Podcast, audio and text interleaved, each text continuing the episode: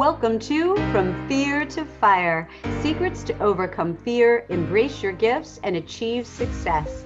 This is the place where real people share real challenges and where you can find a common bond and uncommon wisdom through their journeys to help you move from fear to fire. I am your host, Heather Hanson O'Neill. I'm thrilled to be with you today. Our quote, I'm feeling a little bit whimsical, is by Dr. Seuss. The more that you read, the more things you will know, the more you learn, the more places you'll go. We have a more theme today. Our guest expert today is Mollie Eliasoff, and she is the More Consultant, helping people who have it all, including CEOs, celebrities, and professional athletes, unlock life's missing pieces. She transforms the lives of these high powered individuals from merely successful to wonderfully fulfilled. You can read all about the rest of her bio in the show notes, but I want to dive into my questions for Mollie today. Welcome, Mollie. How are you? I am wonderful. I love the Dr. Seuss quote. So I'm excited to have a whimsical and more discussion. I thought you wouldn't mind. I like to have a little fun. So let's start with why don't you share with us a little bit about your background? How did you get to where you are to helping people find more? That's a really great question. I think it's been an evolution of a journey. You know, I happened to trip into my first profession as a therapist. I really kind of like fell into it. I was at the Gallatin school um, at my college, at my university, and I was trying to take all these classes about learning about people, but I was coming at it from a macro lens, right? I was looking at sociology. I was looking at, you know, how people really coexist in a city environment through metropolitan studies. I was really just really interested in getting to know humans. And as I was in that process, I realized that I didn't want to just get to know humans thematically. I wanted to get to know each individual person. Mm-hmm. And so I, you know, was really grappling with like what kind of learning is going to give me that.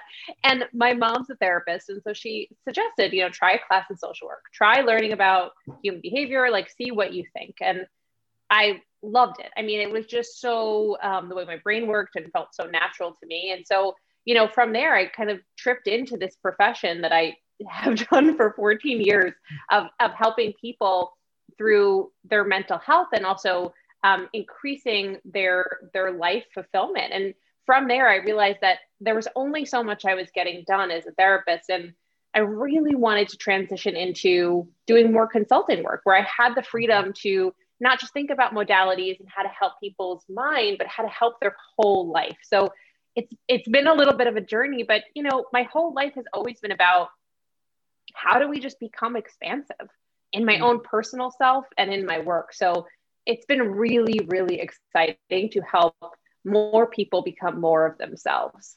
I love it. You see, I think it's fantastic because anyone who actually thinks that everything happens the way they have it planned, um, they may have another thing coming when it comes to life, right? So the fact that you fell into your career as a psychotherapist, I, I think that's quite common. The problem is when people stop being curious about what they really want, how they want to serve, what they find most fascinating. You've kept that curiosity, which keeps you in alignment with what you really want to do.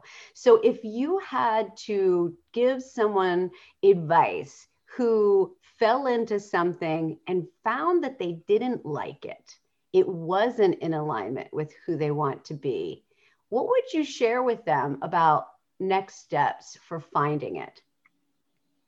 I love that. I see this a lot, right? So a lot of times people come to me when they're they've actually enjoyed their first career quite a bit. They had some semblance of fulfillment in it and then they reached a ceiling and they mm. got kind of bored. They felt like they did everything that they could. They iterated as much as they could. Um, and their own personal experience only gave them so much growth now within that industry. And so as scary as it is, there is a desire to explore more. So, you know, what I like to say to people in those moments is, you know, what kind of life do you want to choose? what is going to make you feel content with your day to day and not just your own f- fulfillment and satisfaction which some people really struggle with this concept right is it selfish to really give myself what i want which i would say absolutely not for multiple reasons but you know one of the other reasons if you have trouble just seeing this is a potential outside of your own individual satisfaction is to think about how you benefit the world by showing up more as you and if you're doing just what you know and you're not feeling satisfaction and contentment, you're not giving the world your best self. So, whether you come at it from your own personal growth and development lens of wanting to live a more satisfied life or wanting to help others have more, either way, diving more into who you are as that changes and evolves over time is more beneficial than staying stuck in what you know. Mm. Yeah, I am in complete agreement with you. I've always been a fan of more, and I love the mm. straightforward simplicity of it. But could you give people who are listening maybe an example of the type of more that people are looking for who come to you? Hmm, great question. So, you know, one of the things that happens quite a bit, like I was mentioning earlier, is I I see people who are a good five to 10 years into their career. Um, so this is just one example. Not everyone comes to me professionally. Sometimes it's just personal matters, but they're they're five to 10 years into their career. They've received every award and accolade possible. They are well known in their industry as the go-to person to speak on X. And they're a little tired. They're a little burnt out from saying the same information over and over again that at one point fascinated them, excited them, and still does, still holds the strong meaning of why it's purposeful and valuable to them and what they want to give to the world. But they know they have capacity to do things outside of what they're known for. So they want to dive deeper into something that's in iteration. So I'm going to do a made up example because, you know, all of my clients have privacy uh, clauses with me, NDAs with me, you know, but a great example would be you know, an actress who has been in their career, has won every, you know, major award on television, really knows themselves in this industry, can perform backwards and forwards the roles that they're typically assigned, and even the ones that are slightly outside of their comfort zone or what they're known for. And now they want to be a director. Now they want to have a whole new lens in their industry. And what is that going to mean for their, you know, um, I don't want to say social capital, but what is it going to mean for the way people observe them, right? How is that going to impact the way people buy into them, believe in them, stand behind them, fund them? It's a big leap to go from where you feel stable and content to where you want to fantasize into, especially if you've had if you've had almost zero experience. So that's a really good concrete example of you know what happens in the transition period of how do I move from where I want to go to where I am without uprooting my life or having a ton of negativity get poured into it. Mm. I think that's a really good example because people can really wrap their heads around that. They understand that it makes a lot of sense. You said something that I have to go back to because um, mm. I spend a lot of time in this zone of comfort or helping people get uncomfortable. You mentioned that about how they might be comfortable in their roles as an, an, actress and they want to maybe get uncomfortable and do something more, perhaps as a director. So if your listener today is the individual, because we're focusing on the individual, right? Even though many people are listening, if this individual needs to get uncomfortable in order to get more, do you have a specific strategy that helps them? I have a lot of specific strategies. you know, I really I cater everything to each individual person because I really feel like that works the best. Of course, a lot of these things are thematic and could be given to multiple people, but you know what I really like everyone to start with, and this specific person, since I'm speaking just to this person, uh, to think about is taking time and space to visualize what kind of life they want to be. And the way I often describe it is like, what kind of biography would you want written about yourself? How would you want that to be written, not just for the current chapter, but for the future chapter? So if you read the book from backwards to forwards, what would you want the tone of that to be? What would you want your gift and contribution to this world to be? And are you living in that? Right? Because when we are scared, when we are nervous, being comfortable feels not only safer for us, but possibly like the right choice, even though I, mm-hmm. I use that word in air quotes, right? Because right wrong to me doesn't quite exist unless it's harmful. Mm-hmm. Um, and so, you know, what do you want the totality of your life to look like?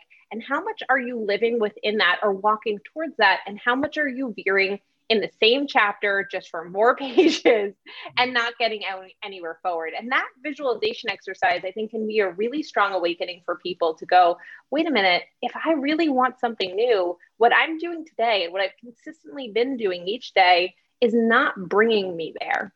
Yeah. That is great. That's a great example and something that people can use as a tool to help them connect to their why, something bigger or further in the future. That's fantastic. Now, I want to get to the heart of Mollie. Have you had a challenge or a fear in your life that maybe taught you a valuable lesson you'd like to share? I mean, who hasn't? okay, let me you let know. me add that you'd yeah. like to share with us.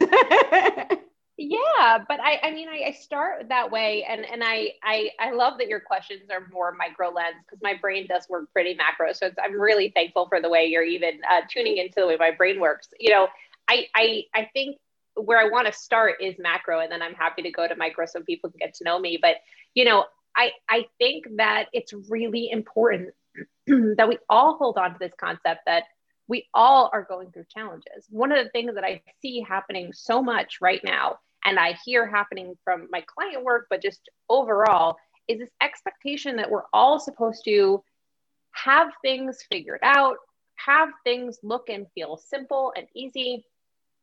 And there's a journey to getting there right? And each day there's a journey in being there. I was just reading uh, a quote, which I'm going to terribly paraphrase. So, um, you know, but this idea that like we understand that truth is not just about being right, but the truth is having delight in kind of the not knowing, right? And being able to sit in that space. And so, you know, I'm happy to talk about challenges and what it's taught me, but I think overall it's so important to just pause and really let everyone know that all challenges impact all of us. And it, it's what we do with that information that allows us to be more delightful in our world and more free as ourselves.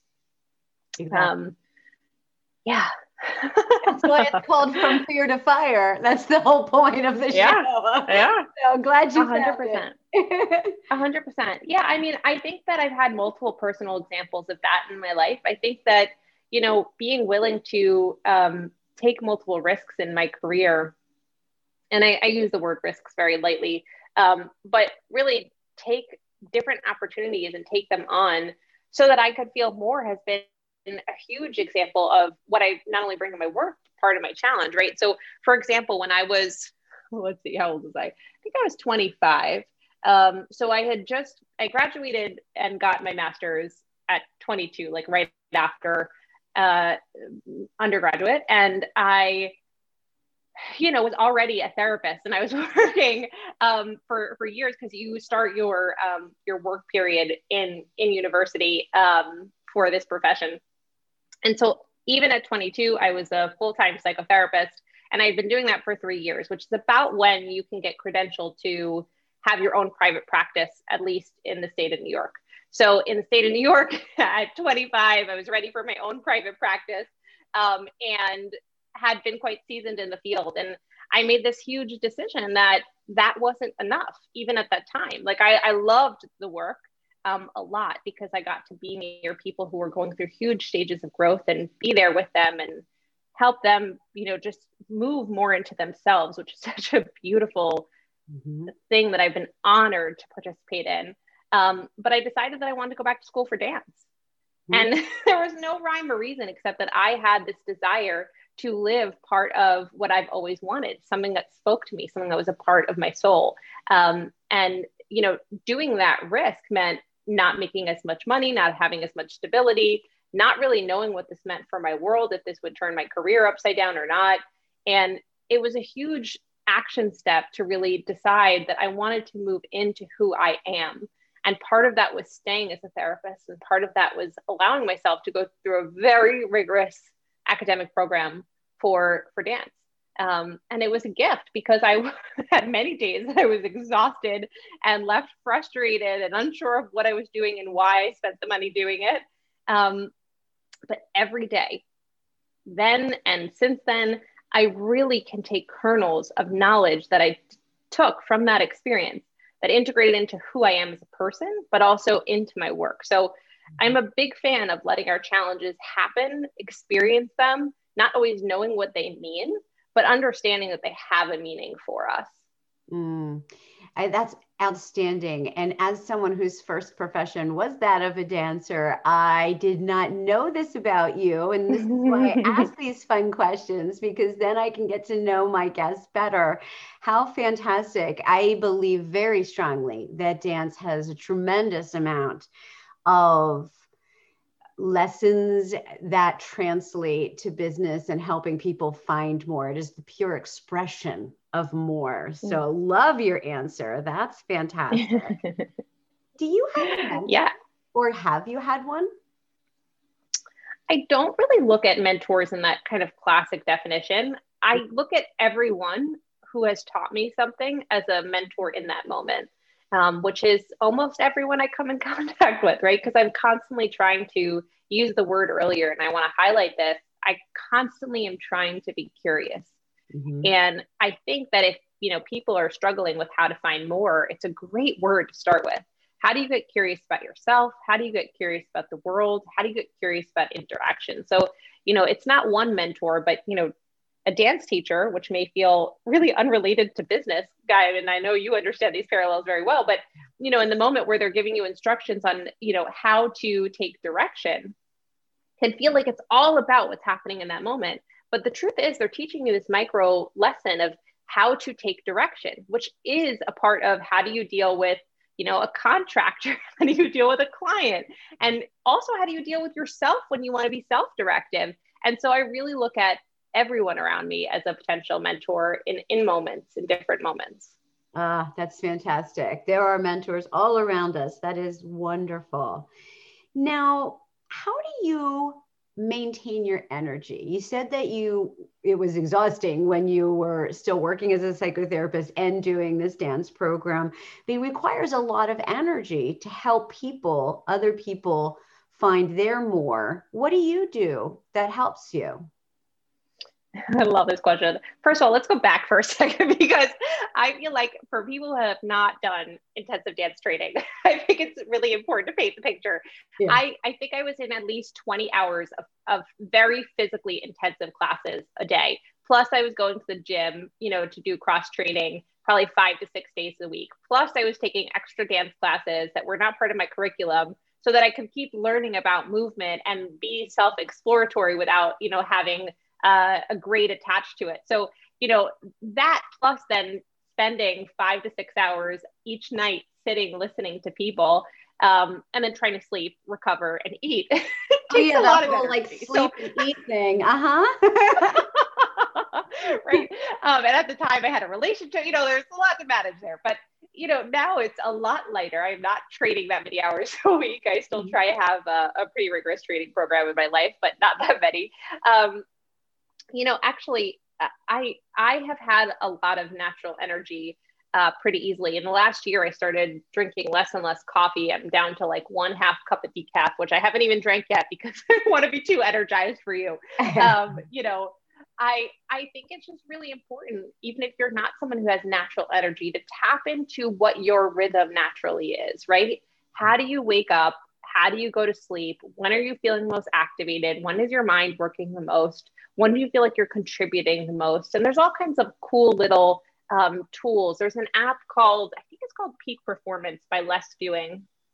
a guy named ari meisel created this free app that you can download and you can you just have to like tap it a bunch of times it's almost like a little game mm-hmm. and it helps you learn throughout the day what is your peak mental state time and so for me, you're you're getting me my peak mental state time, which is awesome.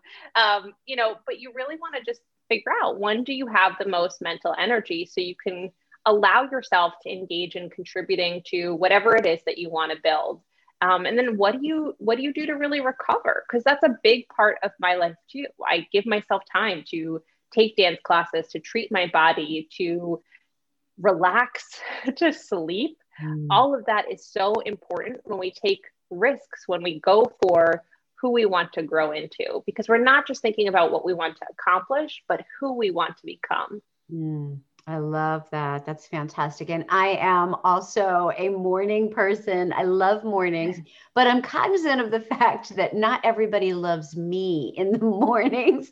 So I, I, I try to tune it down for people sometimes. So this way, listeners, you can listen to me anytime. You can listen to Mollie anytime, but we're going to show up for you in our zone of excellence in the morning. Fantastic. So, are there any books or podcasts that you listen to or that you read that you're like, oh my gosh, I love this author or I love this concept? What anything that stands out for you? You know, I like to um, listen to a lot of different things. I'm constantly learning, so I'm trying to really, you know, go between uh, autobiographies and uh, listening to a lot of um, like Taoism or reading a lot of Taoism. I really like to kind of expand my knowledge of self and spirituality and um, just grounded in who I am. So it's more of a journey of play than anything else, to use your other word from earlier. Yeah. I listen to what other people really recommend. So, um, you know, I, and I have a podcast called More with Mollie that I would, you know, definitely say is an opportunity to not only hear just from me, but to hear the reflections of the things that I learn. Um, but yeah, it's it's all one big journey. There's not usually one specific thing that that grounds me. Okay, well, we will make sure to put a link for more with Mollie in the show notes. And, and you know what, while we're on this topic, do you have any other way that you prefer people to reach you if they want to learn more about you? Yeah, I'd love that. I really love direct connection. So feel free to message me on Instagram at more with Mollie. That's M O L L I E. Um, I'd love to hear from you. You can say that you came from this podcast, that, you know Heather, you're a fan of Heather's, um, and I'll make sure that we have a nice, juicy dialogue about what's going on in your life and what you're looking for. So I'd be happy to connect there. Awesome. Thank you so much. So, do you have any final insights for our listeners or words of wisdom, a takeaway, an action item, something that you want to make sure that they leave with that is pure Mollie or pure more? Do not play small. Don't it. even consider it. Do not play small because you are not only not giving to yourself, but you're not giving to the world the way we all need from you who you naturally are, what you're naturally driven to do, and how your mind works. That is a gift to not just keep to yourself. Mm, that's fantastic. Absolutely perfect, especially in this time where people are finding that they're stuck. They're they're allowing some external fears to cause them to kind of close in. I love this. Don't pay small. Release the fear. Let it go. Go for more. Know what it is and Thank you for coming and listening to Mollie. Mollie, thank you for sharing your wisdom today. This has been so much fun. Oh, thank you, Heather. Thank you so much for, for having me. And this was a pleasure and a half. Thank you. Thank you.